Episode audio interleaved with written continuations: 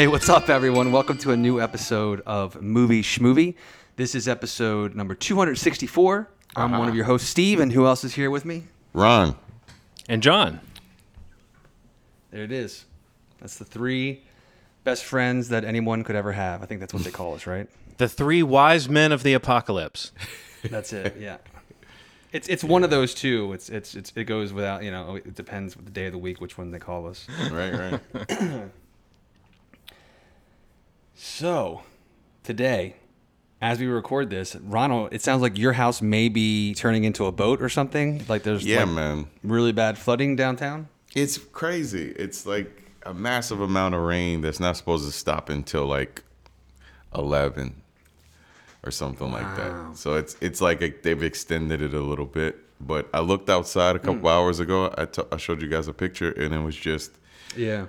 I could not see the wheels of my car. I was like, oh, okay. Hmm. Um, so that's, that's so- where we're at right now. Yeah, yeah. So it's a. I, I, I'm glad to be doing this because it takes my mind off it a little bit, and so it's like uh, pandemic, flooding, wedding. It's like Yeah. all this stuff, man. It's, The, I think it's locusts next and then frogs. I think then so. Those are the next two plagues. I'm not sure. whatever happened to the murder hornets? You were saying this storm is supposed to go to 11, but you know, that's a pretty popular storm when it gets held over like that. So I think we should take that as a positive Yeah. sign that the rain is really doing something. It's really, you know, getting people behind it. A lot of people true. are noticing. A lot of people are noticing it. It's doing something right. If we're talking about it, it the rain's doing something right. You're saying it's it's, it's trending. It's trending outside. Yeah, that's what we call it when it's raining like this. So, uh, I wanted to bring something up real quick. I don't know if you guys got this email. I don't know. I know Ronald has Disney Plus, but we were talking last week about um, the whole Mulan coming to Disney Plus on, excuse me, on September 4th, and um, as like a premium uh, purchase. And I got an email today as a Disney Plus subscriber that um, was kind of some of this information was coming out between us recording last week and now. They, they kind of came out with some information about what we were discussing and some of the questions that we had. Um, you know, kind of about like, is it a rental, like a like a window period, like some of the PVOD are, and things like that. But um, they kind of addressed some of that. But in general, they sent a an email around that I got earlier today, this morning, about you know basically promoting this release now finally, like officially. I'm sure all the subscribers got it um, in some form today or soon. Um, but basically, it's interesting that they're using the branding that we were discussing, they're calling it Disney Plus with Premier Access. So, you know, what they're saying basically is that if you're a Disney Plus subscriber, that's great. Like, thank you for subscribing. But basically, you can do this option where you're paying $29.99 and um, have access to this premium title that's only available to people on the platform that want to pay that difference. The key thing that I was like reading about, which was some of the questions, was that once you have that premier access to Mulan, you can watch it as many times as you want on any platform where Disney Plus is available. And it would continue to be accessible to you as long as you're an active Disney Plus subscriber. So it's almost like you're basically buying a digital copy and adding it to a special part of the Disney Plus library that is yours. And it seems like that's going to probably be something, depending on how this does, that they're probably going to start doing um, if it's successful. And I, I'm very curious to see how well it does. Um, and it's kind of interesting because it is, if, if you think of it like that, it is kind of like you know you're paying the seven dollars or whatever it is to be a part of the Disney Plus platform, you know, to be a member, to be a subscriber, and it's almost like they're they're offering this like it's like a Patreon option or it's like this premium thing, and that's what they're calling it. But the premier access is just literally like if this happens in the future, these movies that you're paying um, this premium for, they would be yours for as long as you are a member to this service, and that's different and and new and um, especially at this level, you know, in terms of um, like the the the what do you call it? like the, the the size of the movie? I guess the production budget of the movie. You know, not only is it coming out um, on the platform, but it's got this unique type of pay structure to it. But it is not going to be something that leaves, you know, your access like all the other or most of the PVODs are like that we discuss. So that's that's interesting, and that's an interesting a- angle and a way to promote it. Um, that it's not going to be just like, oh, I'm in the I'm in the platform and I get to watch it, and it's gone for you know it's gone within 24 hours or 48 hours or whichever it is. I don't know. Did you get that email, Ronald, or, or have you read about this? Um, no, no. Um, let me think. Let me see what email I got it through because I'm cu- I'm super curious about that. That almost sounds like they are definitely creating a sort of new category of release. If they're going to do this special thing, how could it be for this one movie? Do you know what I mean? Like the suggestion that you're going to have absolutely. a sort of premier access library that you yourself curate within the Disney platform that you only access on their streaming site. That you know that does sound very Disney to me, frankly. I wonder what the next release intended for this sort of little pocket is. And as we said, is it going to be something that goes straight to this uh, premiere video on demand, or is it going to be something that has a short theatrical window and then you know goes to that spot? I think you. I think. I think you know what it is, John. It's in the back of your mind, making a a, a weird sound, and it, it, it's it's it's lingering there, and you don't want to say it out loud because it's too big of a fucking movie. But I think Black Widow is going to be the next one, and I think this is a trial run for them to maybe do it. I, I know it's a weird, it's a huge movie, but if this plays well, they they're gonna think about how much money they can make at home. Because how many movies can they push back that fit within the realm of like, you know, they have these big gaps in content with you know Mandalor. There's there's Mandalorians coming out in with 2021. Um, there I aren't think it's any coming in October. big release. It's in October. yeah, it's coming out this this fall. This fall, yeah. Oh Jesus. Okay, so that that, that gets that argument out of there. It's still true that they, that they that once like once that runs, what's that going to run for eight weeks maybe? So mid November they'll they'll need some new content. That's right around the time that Black Widow is supposed to hit theaters.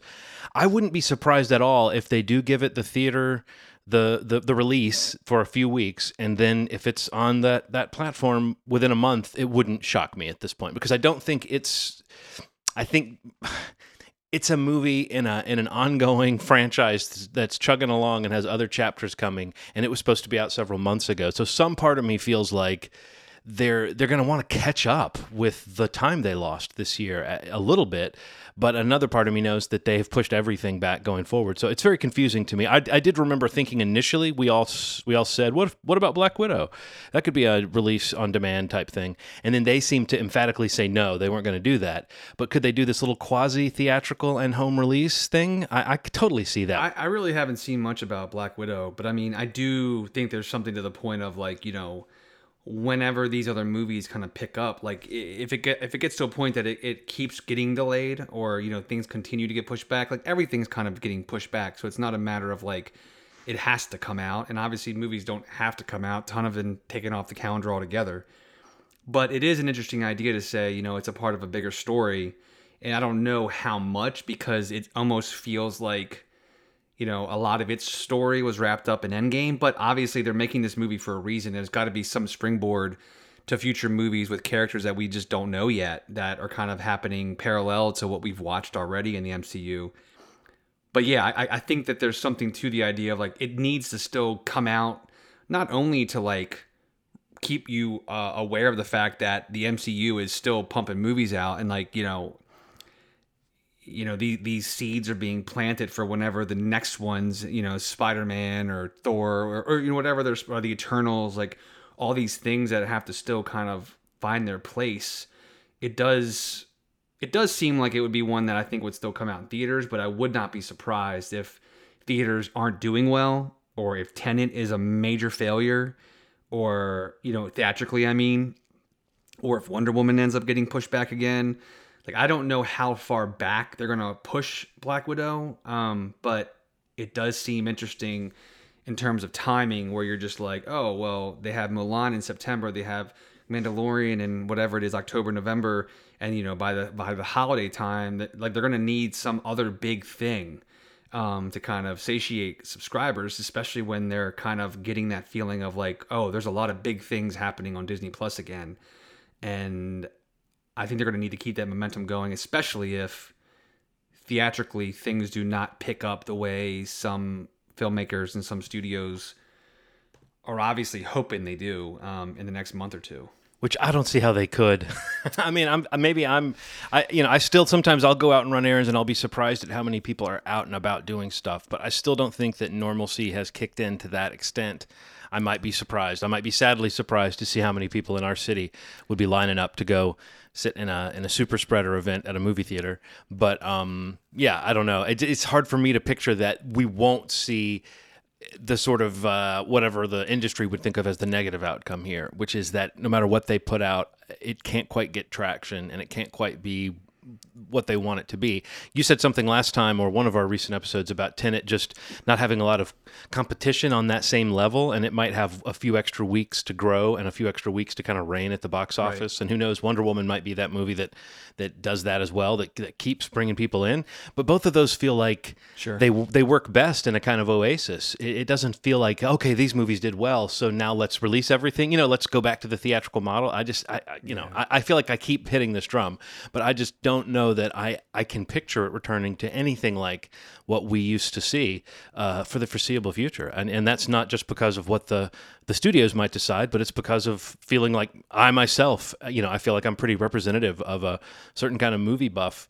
I used to see a movie or two a week uh, you know and and now I don't see myself doing that at all. So yeah uh, it's it's it's crazy. But I. I do I do think this could point to a new way that a company like Disney decides all right uh, this is a way for us to give these movies a, like a little bit of a loftier perch than just putting them on our, our on-demand service, but um, still, you know, uh, still essentially making them available to the people that aren't going to theaters. Yeah, and thi- this isn't coming from the perspective, like you were saying. Um, we're not like bootleggers to the point where we aren't going to the theater. We go pretty frequently, uh, even outside of the screenings that we were able to go to. So, you know, it it just Right.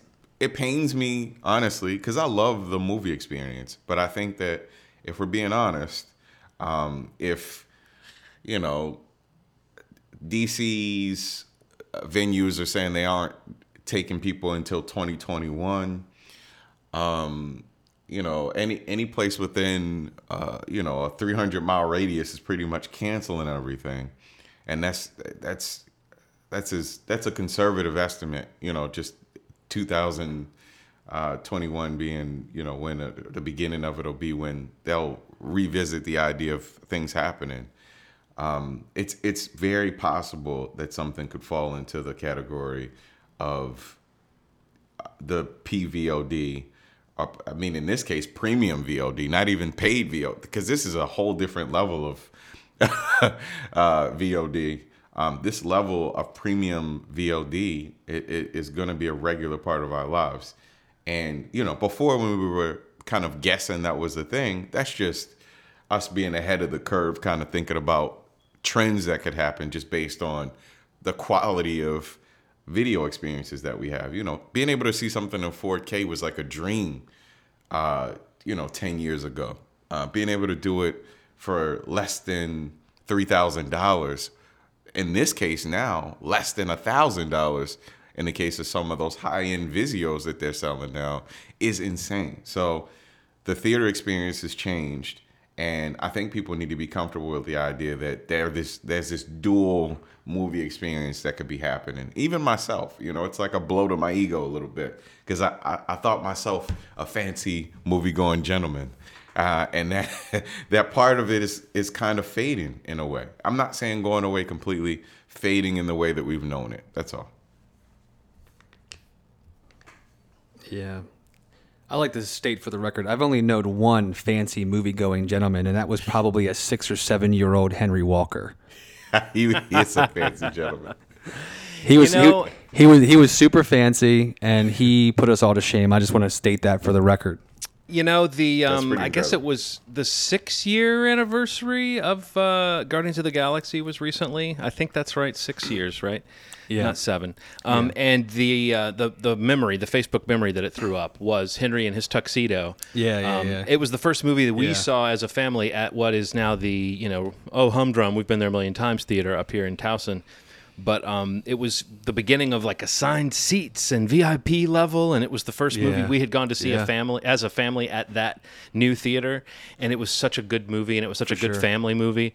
Uh, it, it was funny how those memories started flooding back at me, and uh, that wasn't even like a crowded uh, opening night type screening. That was, you know, either that was a, a an early matinee or something on a day that we caught that. But it just it did get me. It was like the right movie, the right experience, the right picture to make me go, oh yeah, I kind of missed this. I missed this like excitement, and I also kind of miss when Henry would be so excited about something like that that he would, you know, he would actually, without even being prompted, like be like, well, I got to do something about this, and go upstairs and start putting on his tuxedo, you know.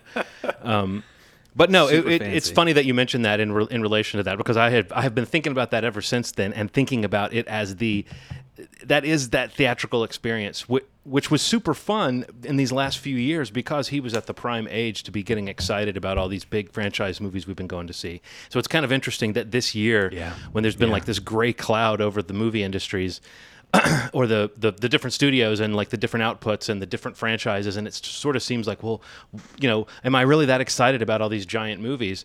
Um, it's it's coinciding with him being in that 12 to 13 continuum where he's also sort of like yeah whatever about stuff. So in a lot of ways man. this has been sort of a depressing uh, pop culture year in that sense. Uh, but really all it means is i'm back to watching things that i really enjoy as an adult you know, like uh, adult comedies or horror movies or dramas, indie movies, documentaries, stuff like that. I kind of feel like I have been Right. slightly relieved in a weird way not to have all these uh, giant, uh, you know, blockbusters to, to contend with. But when I think about a really good one, there's no there's no experience like that, you know.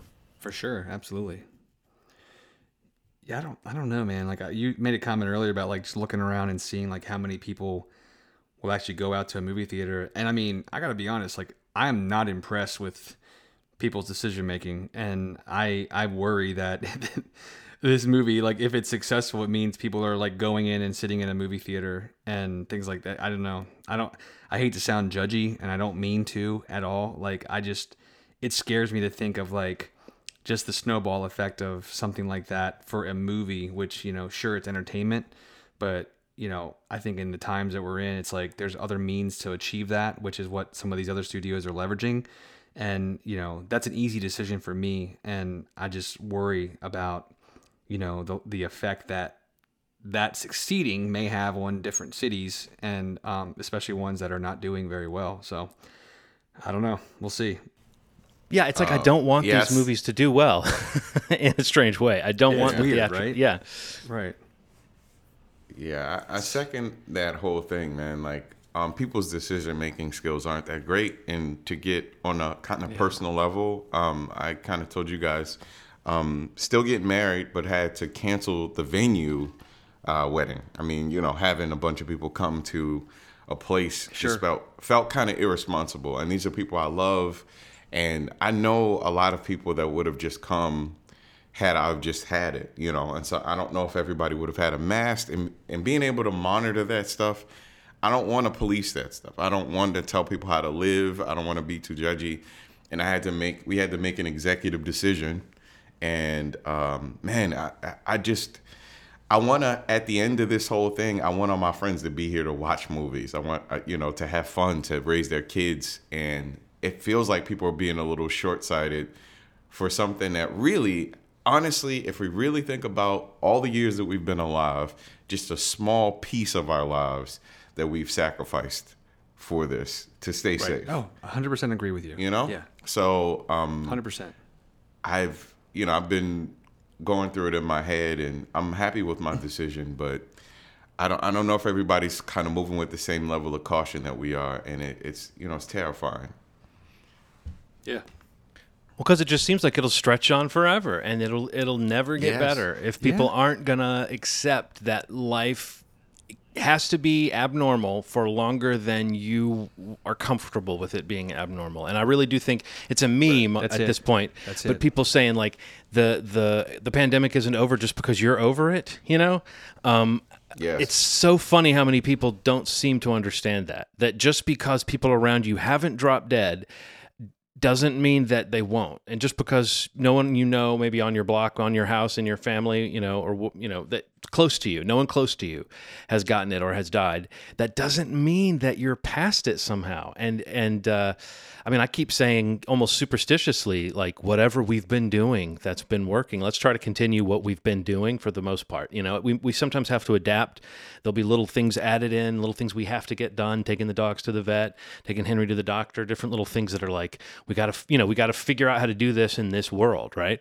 But the idea Right, of acting like everything's normal and just returning to normalcy is is farcical to me. And kind of as you've said almost nightmarish if you think about the results of that. If everybody has that attitude we'll be dealing with this forever. I mean you know forever uh, in quotes i guess but for years at least it just seems crazy Yeah. especially when you read stories about like new zealand and places like that where they were able to you know shut it down and take it seriously and they have somewhat returned to normal existence you know. In, in fact those countries have every right to be angry with america to be like hey you guys are making the movies and now we're out and about.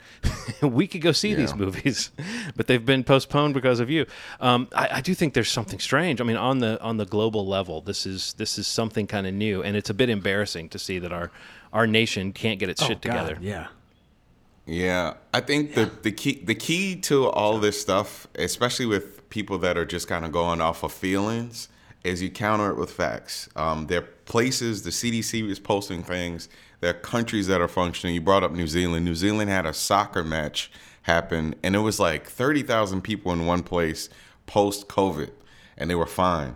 There have not been any reported new instances of people getting COVID in a lot of those places. So you can you can back it up with facts, and that's that's what I've been trying to do in these small cases where I have these conversations with people that just make things up. Like it it's not going to stop. It has stopped in places. Here are the places. Here's the information. There are places that are way more densely populated. Shut up, please. just like it's driving me crazy.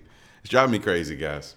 Yeah, the uh, I saw just I think it was last night or this morning you met, mentioning New Zealand, like just in terms of the ability to deal with stuff using science and facts, and also like just swift action and decisive action. Um, I saw like you know they had like 102 days of like no community spread, and I saw yesterday I want to say they had four new cases um, that apparently came about. I think it was in Auckland, but about like some some issue at like at one of the borders, and like immediately locked down Auckland again. Like it was like the same day. You know what I mean?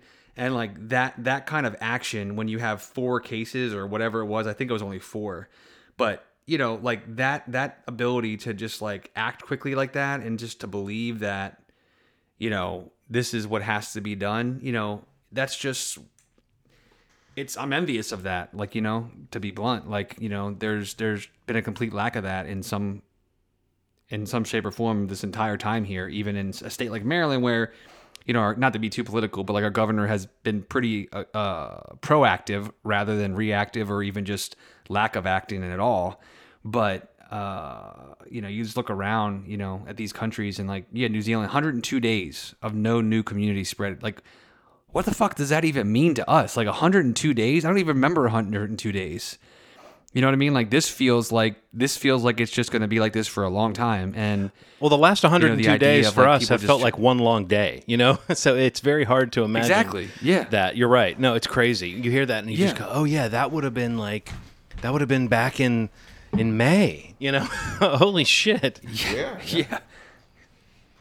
Yeah, it's insane. And like, you know, there just seems to be like a just a, a resistance to like, you know, just wanting to get back to your life and like I'm not you know, the the you know, comments like, you know, I I gotta live my life. You know, things like that. I get it. Like, you know, people have things they have to do, you know, but I think we're we're talking about the things we're, we're not talking about the have tos, we're talking about the want tos. And um, those things are what I really question people's judgment um, in certain situations. And it makes me concerned and, you know, obviously worry about like long term success or healing for this whole thing. But we'll see. I don't know.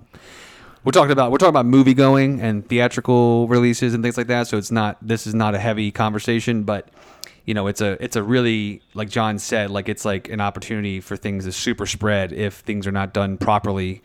And you can look across any experience I'm sure we've had going out in public that we've had to, you know, people are not enforcing things, people are not adhering to th- you know regulations or recommendations or requirements as it is now. You know, so when something like that opens up, you can you know just assume and almost assuredly that like it's not going to be uh, upheld there either, and that just scares me for people that you know come in contact with those that make decisions like that, and you know it makes me worry about a lot of people. Media is politics, and politics are media. And um, whether we're talking about the messages that go into the media itself or its distribution, there are some politics on some level.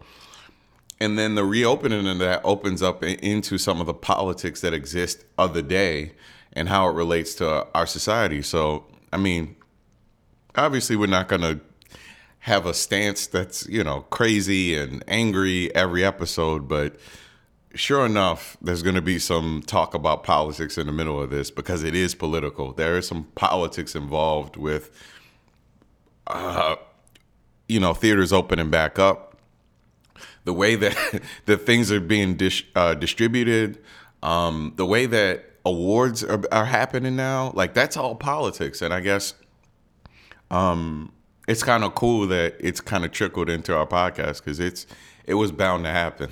it was bound it was bound to happen at some point. So. Well, yeah, there's pressure for all kinds of different reasons uh, for these things to happen. There's pressure from the theater owners. There's pressure from different, you know, parts of government that want things to happen at a certain time to look good or to feel like things are on the right path. Um, there might be pressure coming from the other direction in some places to to stay closed. I mean, and, and, we've already expressed it ourselves. This desire to see movies succeed and to see the economy of, of Hollywood uh, stay afloat because we like uh, we like movies. But at the same time, if liking movies right now means hoping for people to flock to the theaters, I'm not I'm not with it. so yeah, yeah, agreed. Same, same, hundred percent.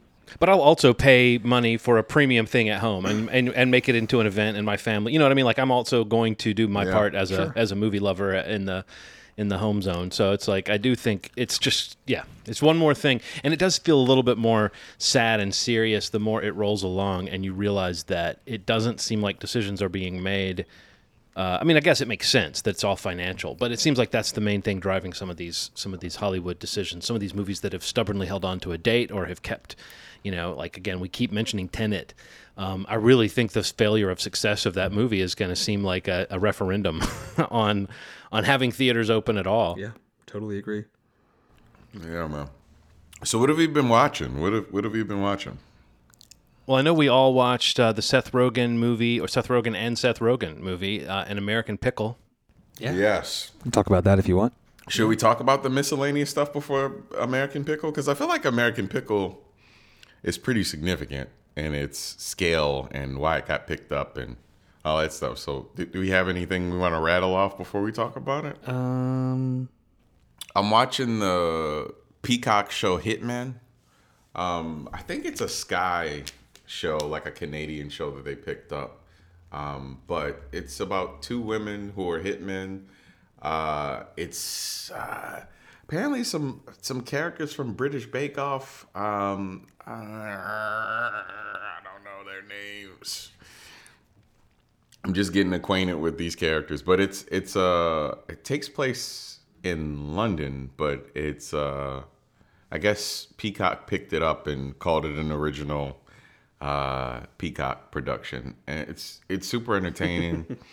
um, yeah, it's just two people who you would not know were hitmen uh, being hitmen, and, and it's just their personal lives are kind of woven in between, and they aren't particularly liked in their profession. They're kind of like the lackeys, not lackeys, but you'll you'll see. You should check it out. It's it's a pretty solid, really funny show.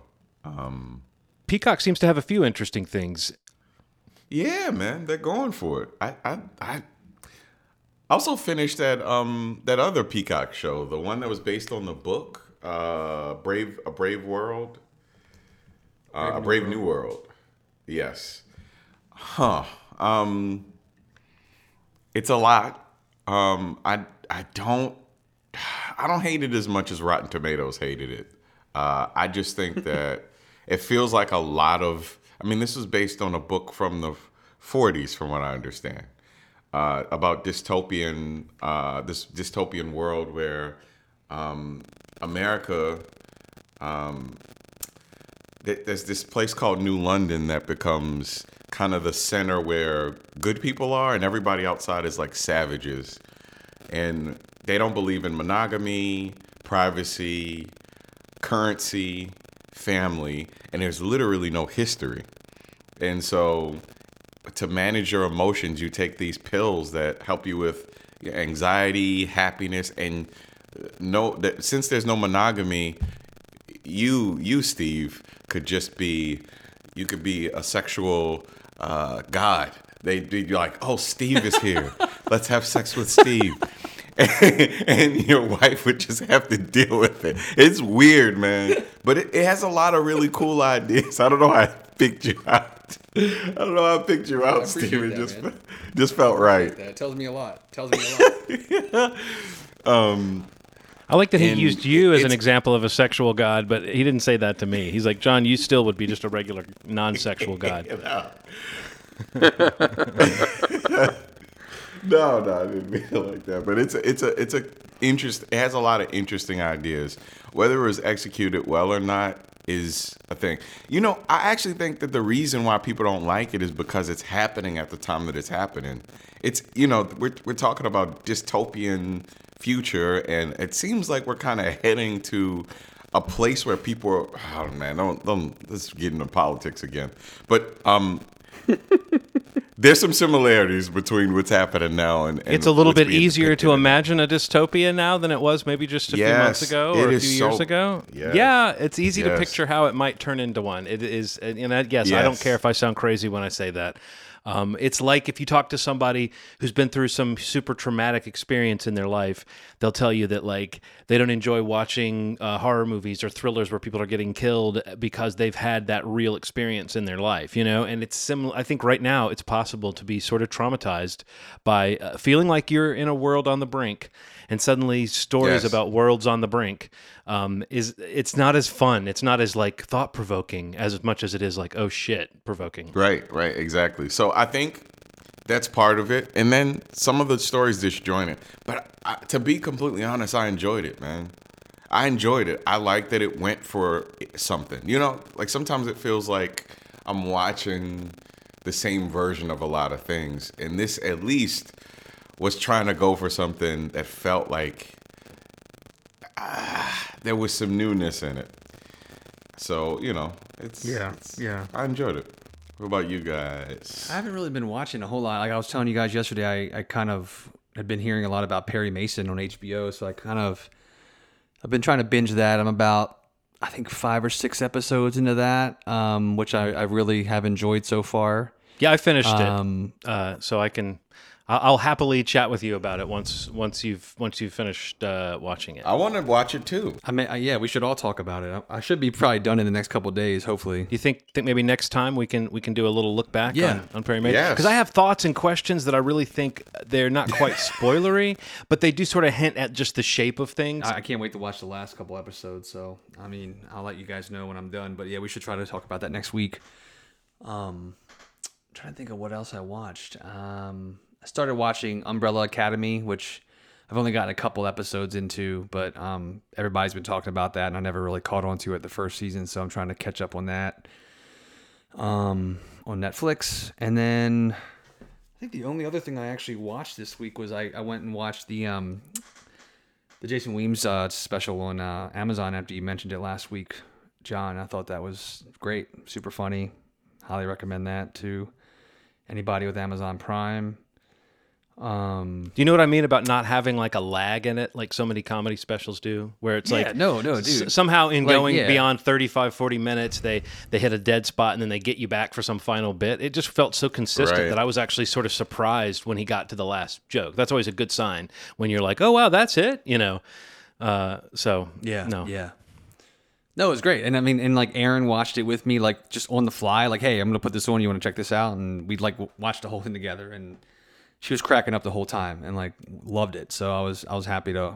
It felt good to watch something that was consistently funny together, especially in this world uh, that we're living in. And um, to watch it together, like just kind of out of nowhere. It was like, hey, John mentioned this last you know episode, like uh, you know, let's watch it. Like you know, like we have Amazon Prime. I'm aware of who he is. I've seen you know Mike's movie that he's been in, and I've seen some of his comedy in general, but.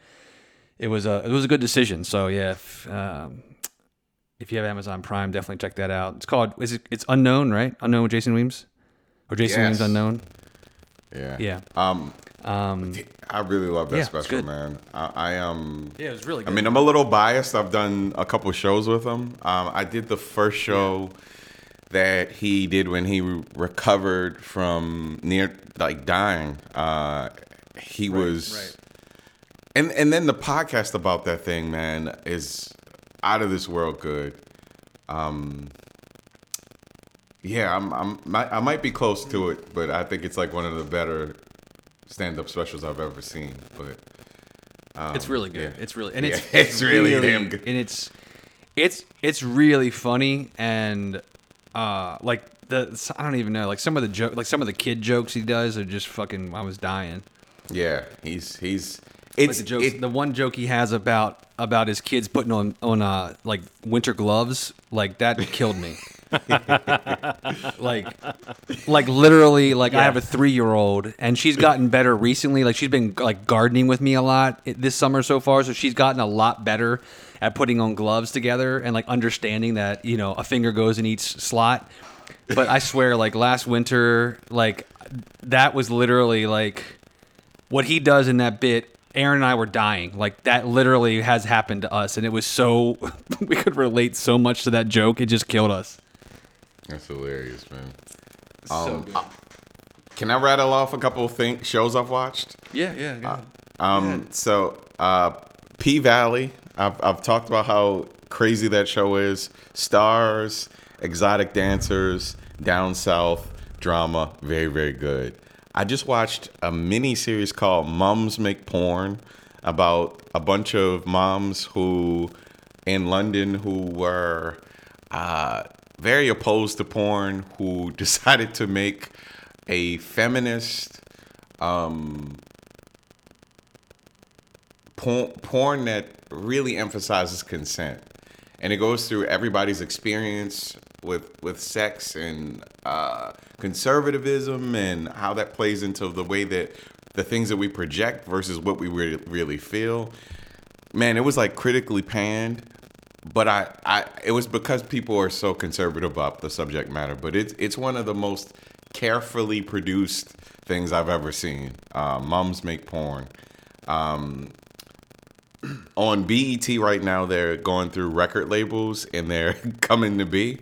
They just finished No Limit Chronicles and started Ruff Ryders Chronicles. Man, if you if you have any interest in Make 'em Say and Master P and his empire, it is fucking amazing. You learn things about um, the business that he was doing, where he he basically took eighty percent of each record sold, which was unheard of for any time in history. Um, yeah, it's like really cool stuff like that. And then CBS Access, I checked out the pilot episode of Lower Decks, the animated Star Trek show. That's that has close ties to the next generation. Um, man, I I don't I don't know what's happening with the Star Trek stuff, but this is one of those things that if you can relax uh, your ideas of whatever you've seen of Star Trek and how how bad, badly they've brutalized the the uh, franchise in general, um, this is a really solid show, man. It's funny. Um, it references a bunch of stuff that you you you probably love about Star Trek if you're a, Trekkie of any sort, and makes a lot of references to characters that you love. Um, it's just a solid, solid show, and I hope that it continues. I know that CBS Access isn't doing too well, but I hope it finds a home somewhere else if CBS Access doesn't last. Anything else? So that's it for me.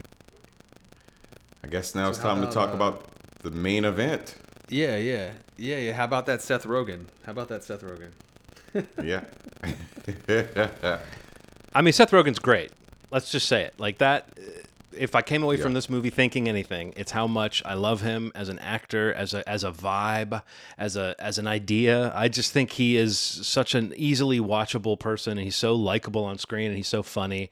Um, even more so than the movie itself. I thought his performances in, as these characters, as Ben Greenbaum and Herschel Greenbaum, um, uh, a, a, a modern day Brooklynite and a uh, a, a, pickled man who was uh, who was uh, preserved for a hundred years, um, uh, the, respectively.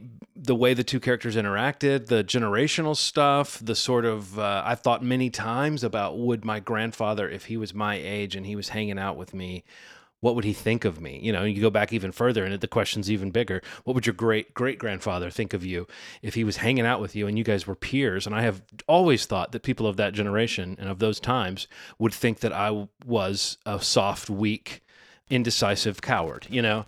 Always. It just seems like that's the first thing they would think. They'd be like, what are you even talking about, you know, half the time.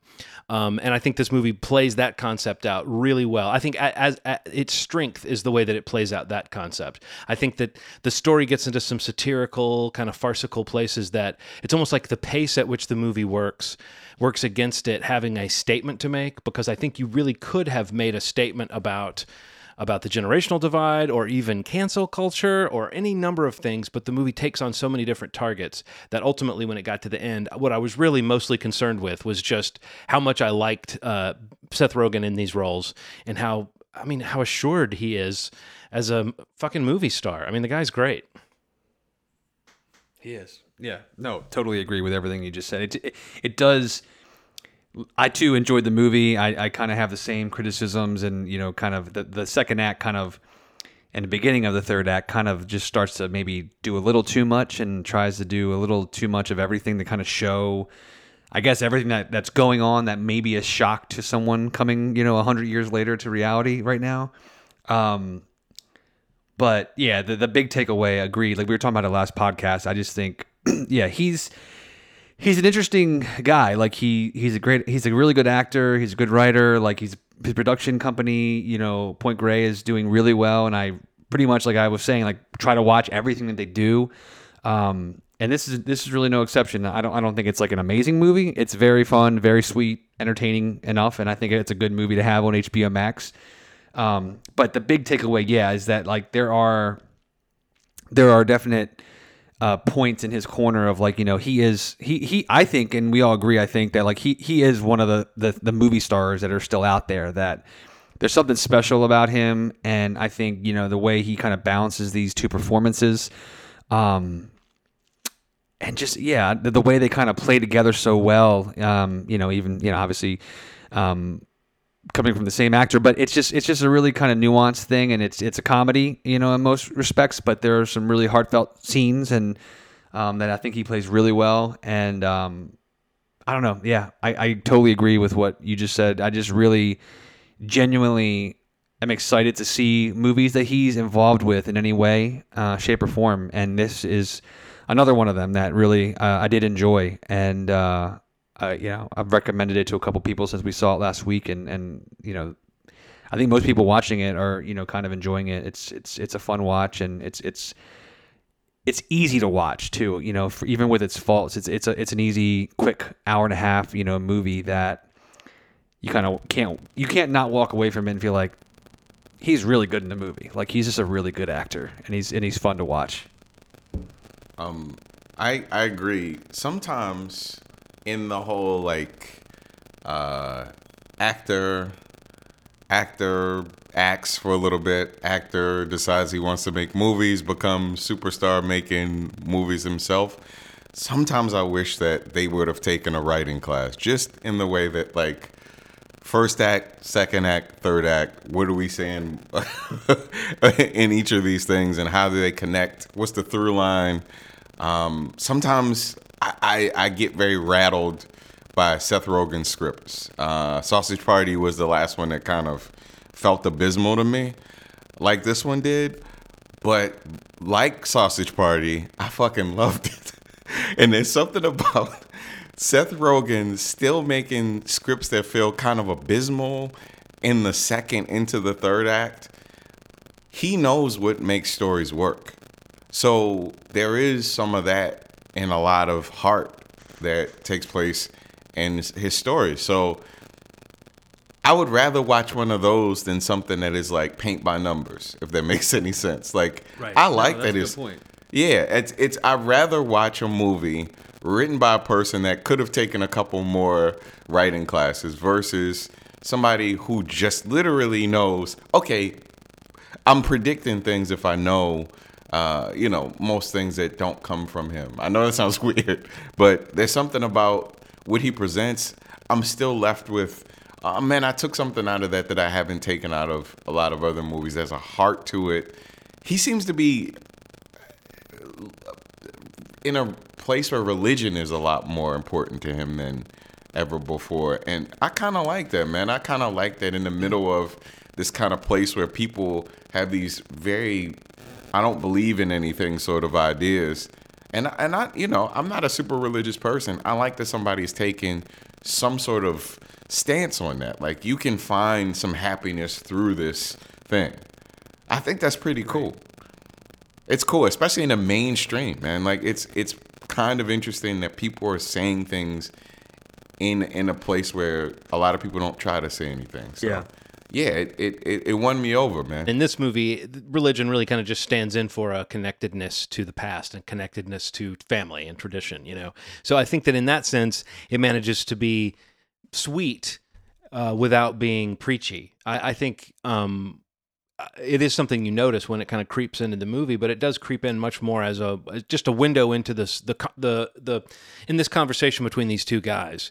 You realize that this is yet one more way that the modern man is going to seem like he's lost his way to the man from the past because the modern man has all these distractions and things and isn't thinking about you know uh, tradition and honoring things that came before. And and so when when Herschel who has been pickled for 100 years and and emerges into the modern day uh, world of uh, of uh, New York and he encounters you know a sort of a hipster great grandson that's one that's one more thing that puts a gulf between him is that the great grandson has kind of become more secular, which I think in general people have become more secular over the last hundred years, but also in cities people are more secular than they are in rural areas. You know, what is the path of this movie? How did it end up on HBO Max? Yeah, I think yeah, Sony had it. Um, 'cause I think that's who his production like they have like a first look deal. I think with Sony.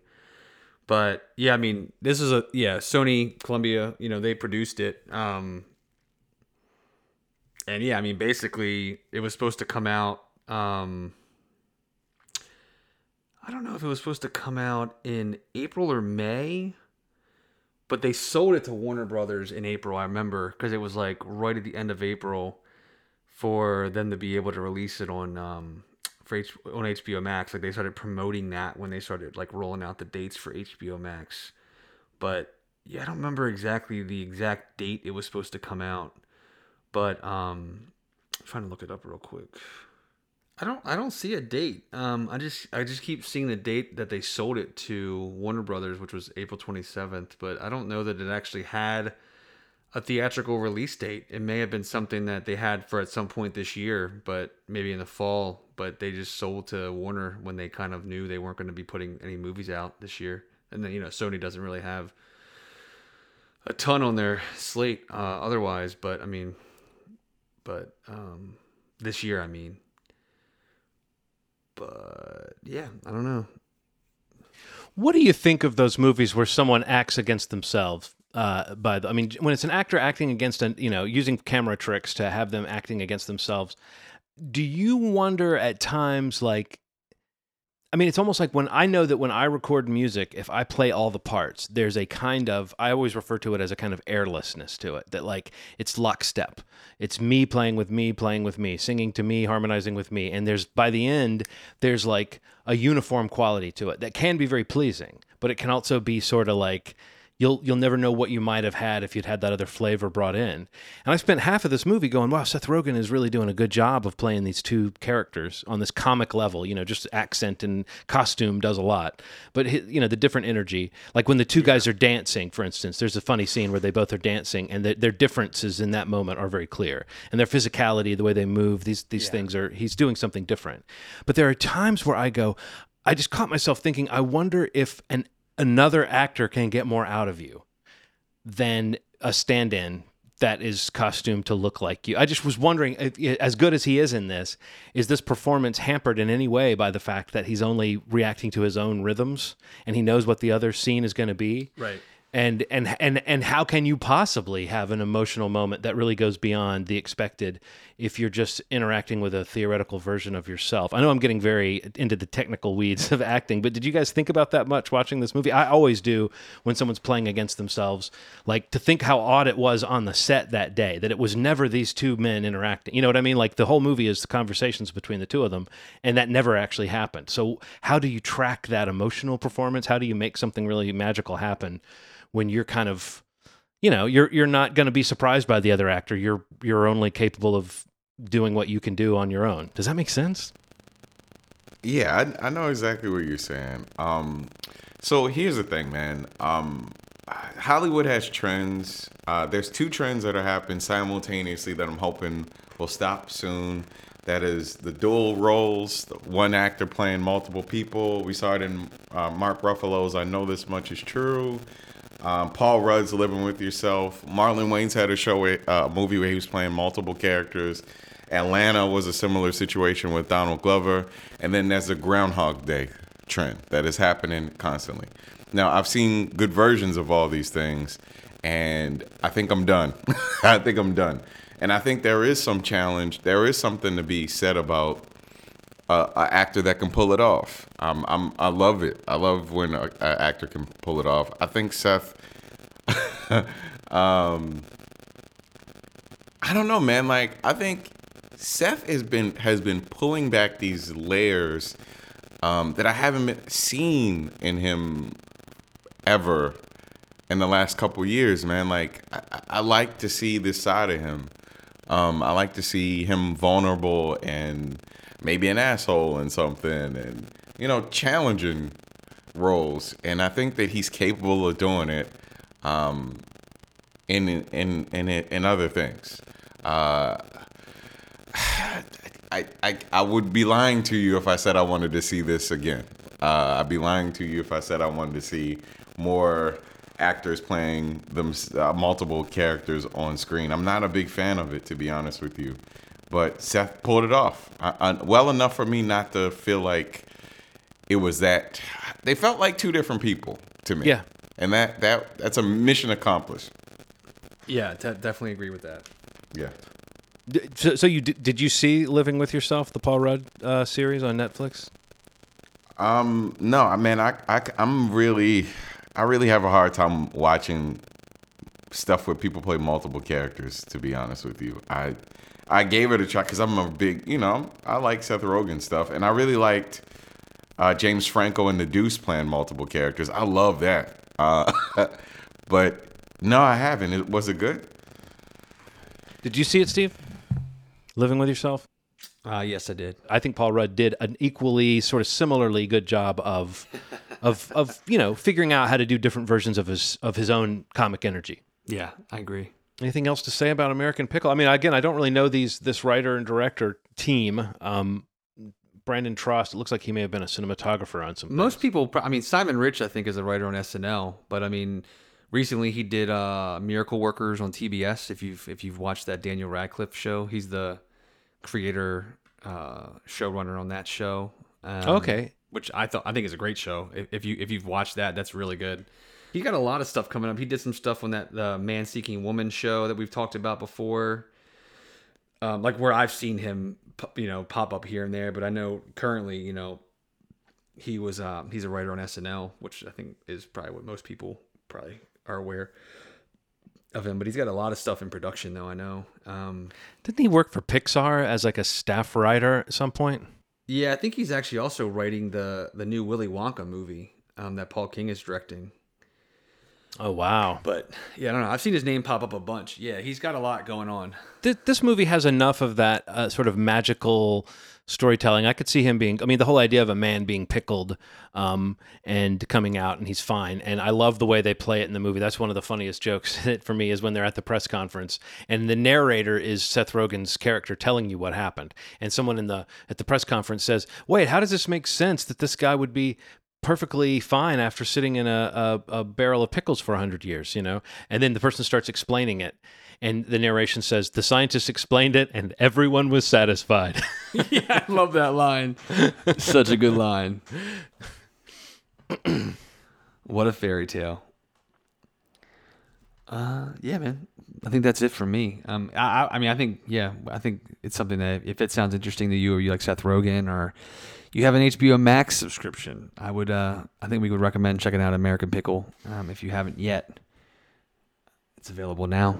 Uh, I don't know what's coming out next week that we could talk about. I'm trying to think. I don't know actually. There's a couple things on the calendar coming up, but well, we'll talk about Perry Mason, hopefully, if Ronald can make it through. yeah, we'll get we'll get we'll get that going. Hopefully, if we all catch up on that. And yeah, I don't know. There's not much.